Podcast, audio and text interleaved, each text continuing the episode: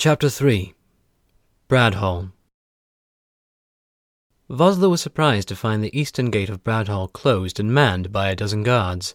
The large doors, fashioned of some ancient black pine, stood perhaps two men high and were wide enough for two coursers' carts to pass through with ease. Those doors were set into a mix of ancient sandstone and brick from the red hills of the countryside. A few torches flashed around the entry, and to the left and right, the Braden family crest rolled in the gentle night's wind, a skull in black armor, riding a white horse against a tan background. The Skull General, people called it. Expecting some trouble, he shouted up, squinting his eyes to make out something of the people on either side of him, as well as those in the short rampart above. No one ever is, a gruff voice responded. Yet trouble comes all the same, more often than not, and most often at night. It'd be a fool who argued against that, Voslo nodded. Seems this very night some trouble has found me, and I'm needing entrance to your steam city to resolve it. The man with the gruff voice stepped forward.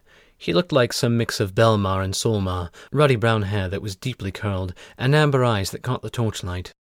A thick brown beard grew down to the sides of either cheek, but he was clean shaven around the chin, making his face seem very wide. He wore poor leathers for armor with chafed edges and loose fastenings. The guard eyed Voslo, uncertain. It's strange for a man to announce he's bringing trouble. Saves us half the work it does. The duelist shrugged. I mean to cause as little as possible. My business partner and I were attacked at the inn by East Cross. I'm sure you know the one.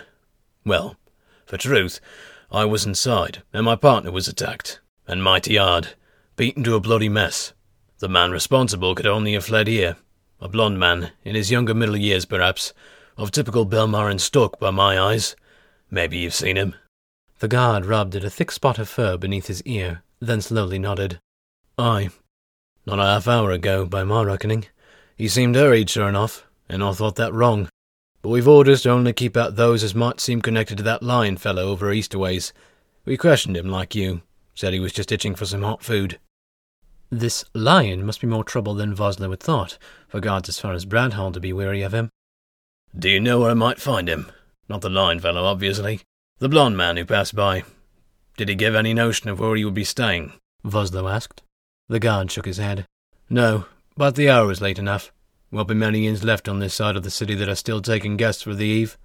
Might try Shimmer's Rest. But, sir, I can't very well let you into town knowing you're about to fight a man. The duelist swung down off the Donling and was happy to be back on his own feet. I will leave my weapons here with you, he assured them. No man will die tonight. There is a single trinket he took, one of value, and I require it back. I will persuade him with as little force as possible. I promise it. The guard relaxed and stepped back. Ronna, come take the man's sword. That seems a good enough pledge to me.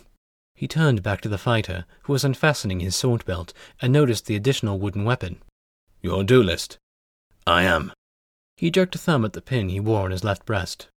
The guard held the torch out a little and saw the glint of the steel pin, then nodded. What's your name, Master Duelist? First watch will end soon enough, and we'll be needing to tell the next to expect you. Voslo, he answered. Gonna need a surname, too, the guard assured him. Voslo is a common enough name in the West. He sighed, once again unable to avoid it. Voslo Stetman. Voslo, the guard took a step back, and Ronna came up with a torch of his own. You can't be THE Voslo Stepman. The duelist held his arms out wide. I'm afraid someone has to be, and as black luck would have it, it is I. What'd he say? Someone shouted up from the rampart above. We heard it wrong up here. Must have. Voslo Stepman, the first guard shouted up. But old. From the road it was easy to hear his name being repeated in some disbelief up above. Voslo grabbed his weapon belt, the two swords hanging from it, and thrust it out to Ronna. The young guard took it in his hands with a look of religious awe. May I? the guard asked. Help yourself, Voslo said, annoyed. The guard slid the sword slowly from its scabbard. This is Dreamender, he said in disbelief, holding it as though it would shatter like glass if dropped. Voslo winced at the name. He had given the sword that name when he was only fourteen years of age, and for very different reasons than the stories now said. By the time he thought to name it something else, the old blade was already famous. He never heard of naming a wooden sword, though it was responsible for as many of his victories as the steel one was, and so he never did. No one else ever did either. Why, it's just a busted old thing, the older guard with the side beard said, critically.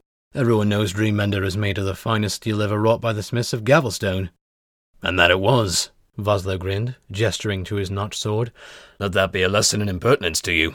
What forty years can do to a fine sword, and a fine swordsman alike. Meant no disrespect, sir. The guard offered a bow and sheathed the weapon. Voslo waved it off. None taken. Just see that it's well looked after. I aim to be back before the second night watch ends. I'll let the next shift know, the older guard nodded. Open the doors, he shouted back. Open 'em, damn it! Disarmed, Voslo Stetman made his way into the quiet night of Bradhall, relieved to be on foot once more. They'll keep Kory's steed safe, he reckoned. As he walked alone through the flagstone mainway of Bradhall, he passed the raised square. It reminded him of the last time he had been here, some two decades or more earlier, though it hardly seemed that long.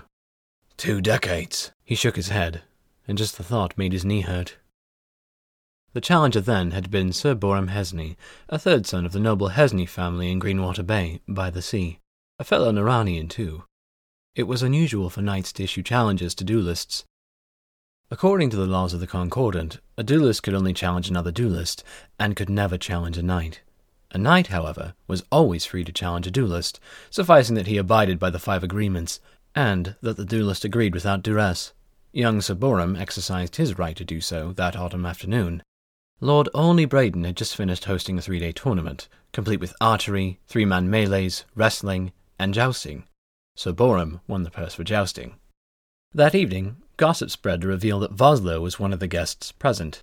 Guessing that he might be in the feast hall with the other throngs of knights, squires, pages, nobles, and wealthy freemen, Sir Boram stood on his seat and loudly issued the challenge. Once a few hundred eyes landed on the master duelist, he felt he could not turn down the challenge without disrespecting the knight and his family.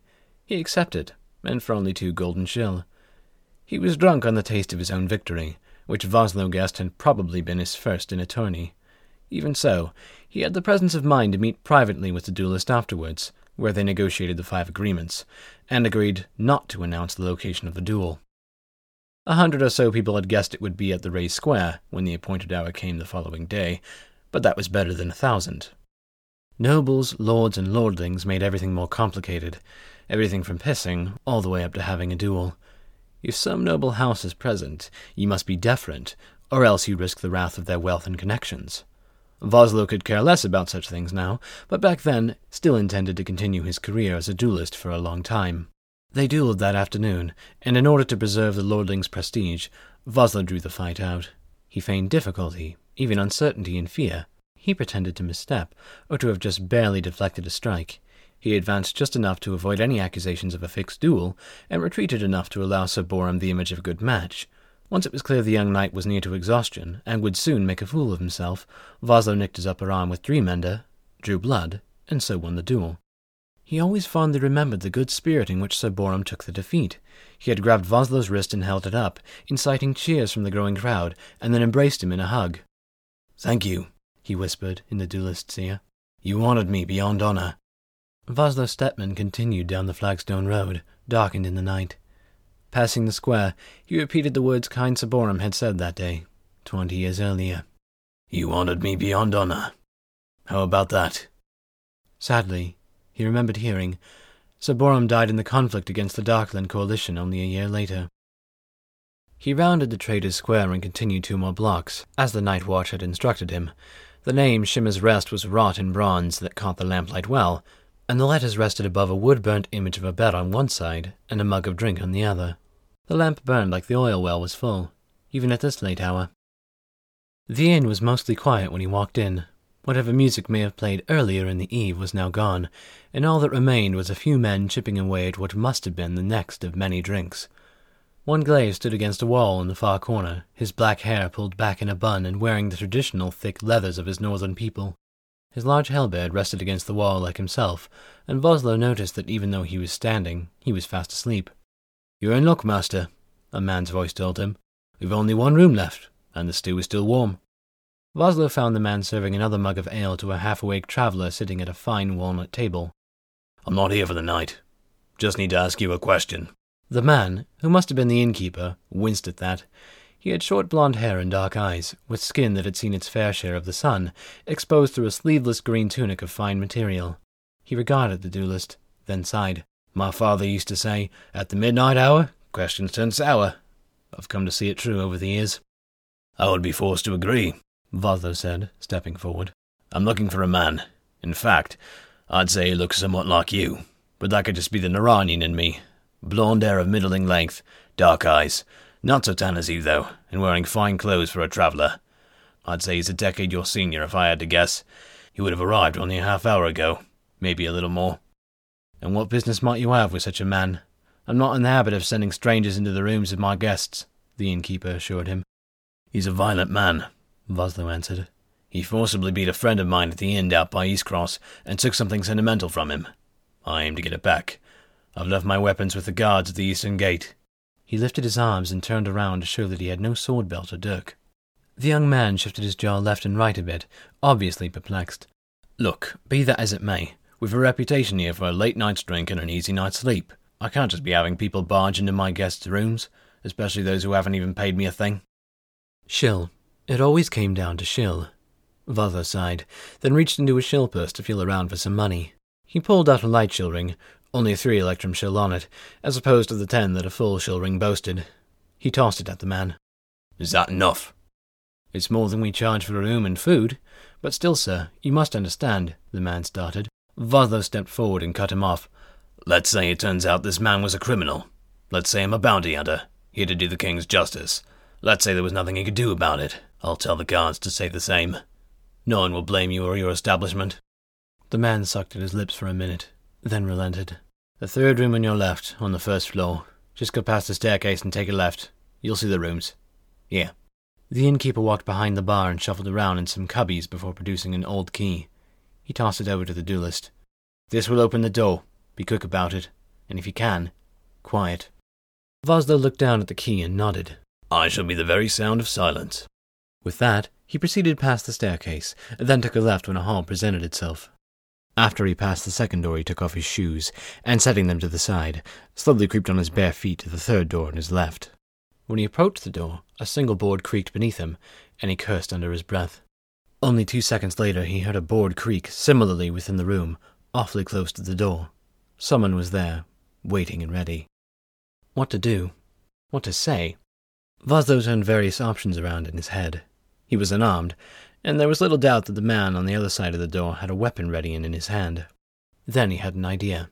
He quietly took off his leather jerkin and placed it to the left of the door, so that he looked like anyone else might. Then he knocked.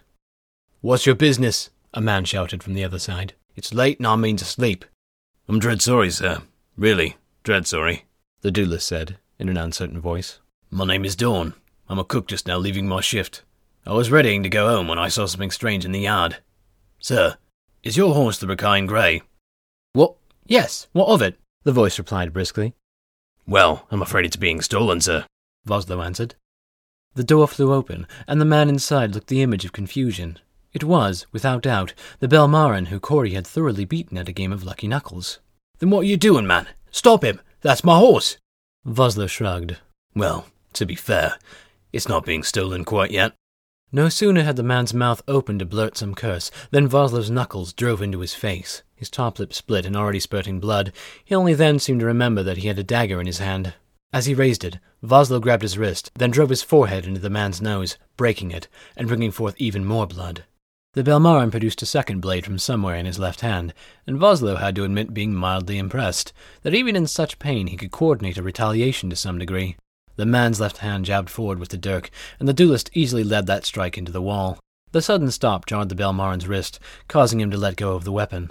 Voslo shoved him back, then planted a boot into his stomach, toppling the thief over and causing him to collapse onto the floor.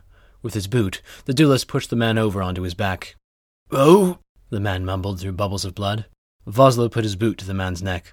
I'll get right to the point. You took a medallion from a friend of mine, a pendant, worn about the neck. I require it back. That little shit, the man gasped from the floor. What are you? You don't look like a glaive. Not a glaive, just a business partner, and one you stole from. He pressed into the Belmarin's throat a little harder. Now, I believe you are about to give me that necklace. Blood ran into the man's eyes from a split brow, into his mouth from a split lip, into his beard from a bloody mouth. Still, he managed something of a nod, and reached into his left pocket. He produced from it a humble necklace of leather lacing, but adorned by a fine silver locket that was perhaps as long and as wide as two fingers. Take it, The man rasped out. please, mercy. Voslo snatched it from the man's hands and lifted his foot from his neck. That's all the business I was about. Let this be a lesson to you not to steal. Things won by blood are lost by blood. That's what they say. He stood over the beaten man, and out of curiosity decided to open the locket. He was curious what all this violence had been worth. Kory's eyes had looked unusually fierce when he asked Voslo to retrieve it, and he had intended on getting it back himself, even if it meant dying. What could be worth all this trouble? When he opened it, he had more questions than answers. There was a miniature inside of it, as there often was within lockets, but instead of some dame, it was a man roughly Kory's age, and who he starkly resembled. A brother? Voslo asked himself, whispering. A father? He must be family. The Belmarin grunted and began to try to lift himself from the ground, but Voslo gave him a shove with his boot, knocking him back to the floor, then turned and took his leave. I'm. You're fucked, old man. The Belmarin spit some blood out. I'm Kel uncle is Undel Sonren, the land baron of Ashcove. I have money and I have influence. You can't do this to me. He started to get up again, but Voslo walked up to him and crouched, so that he looked the bloody man in his eyes. With a grin, he said, And I'm the master duelist, Voslo Stepman.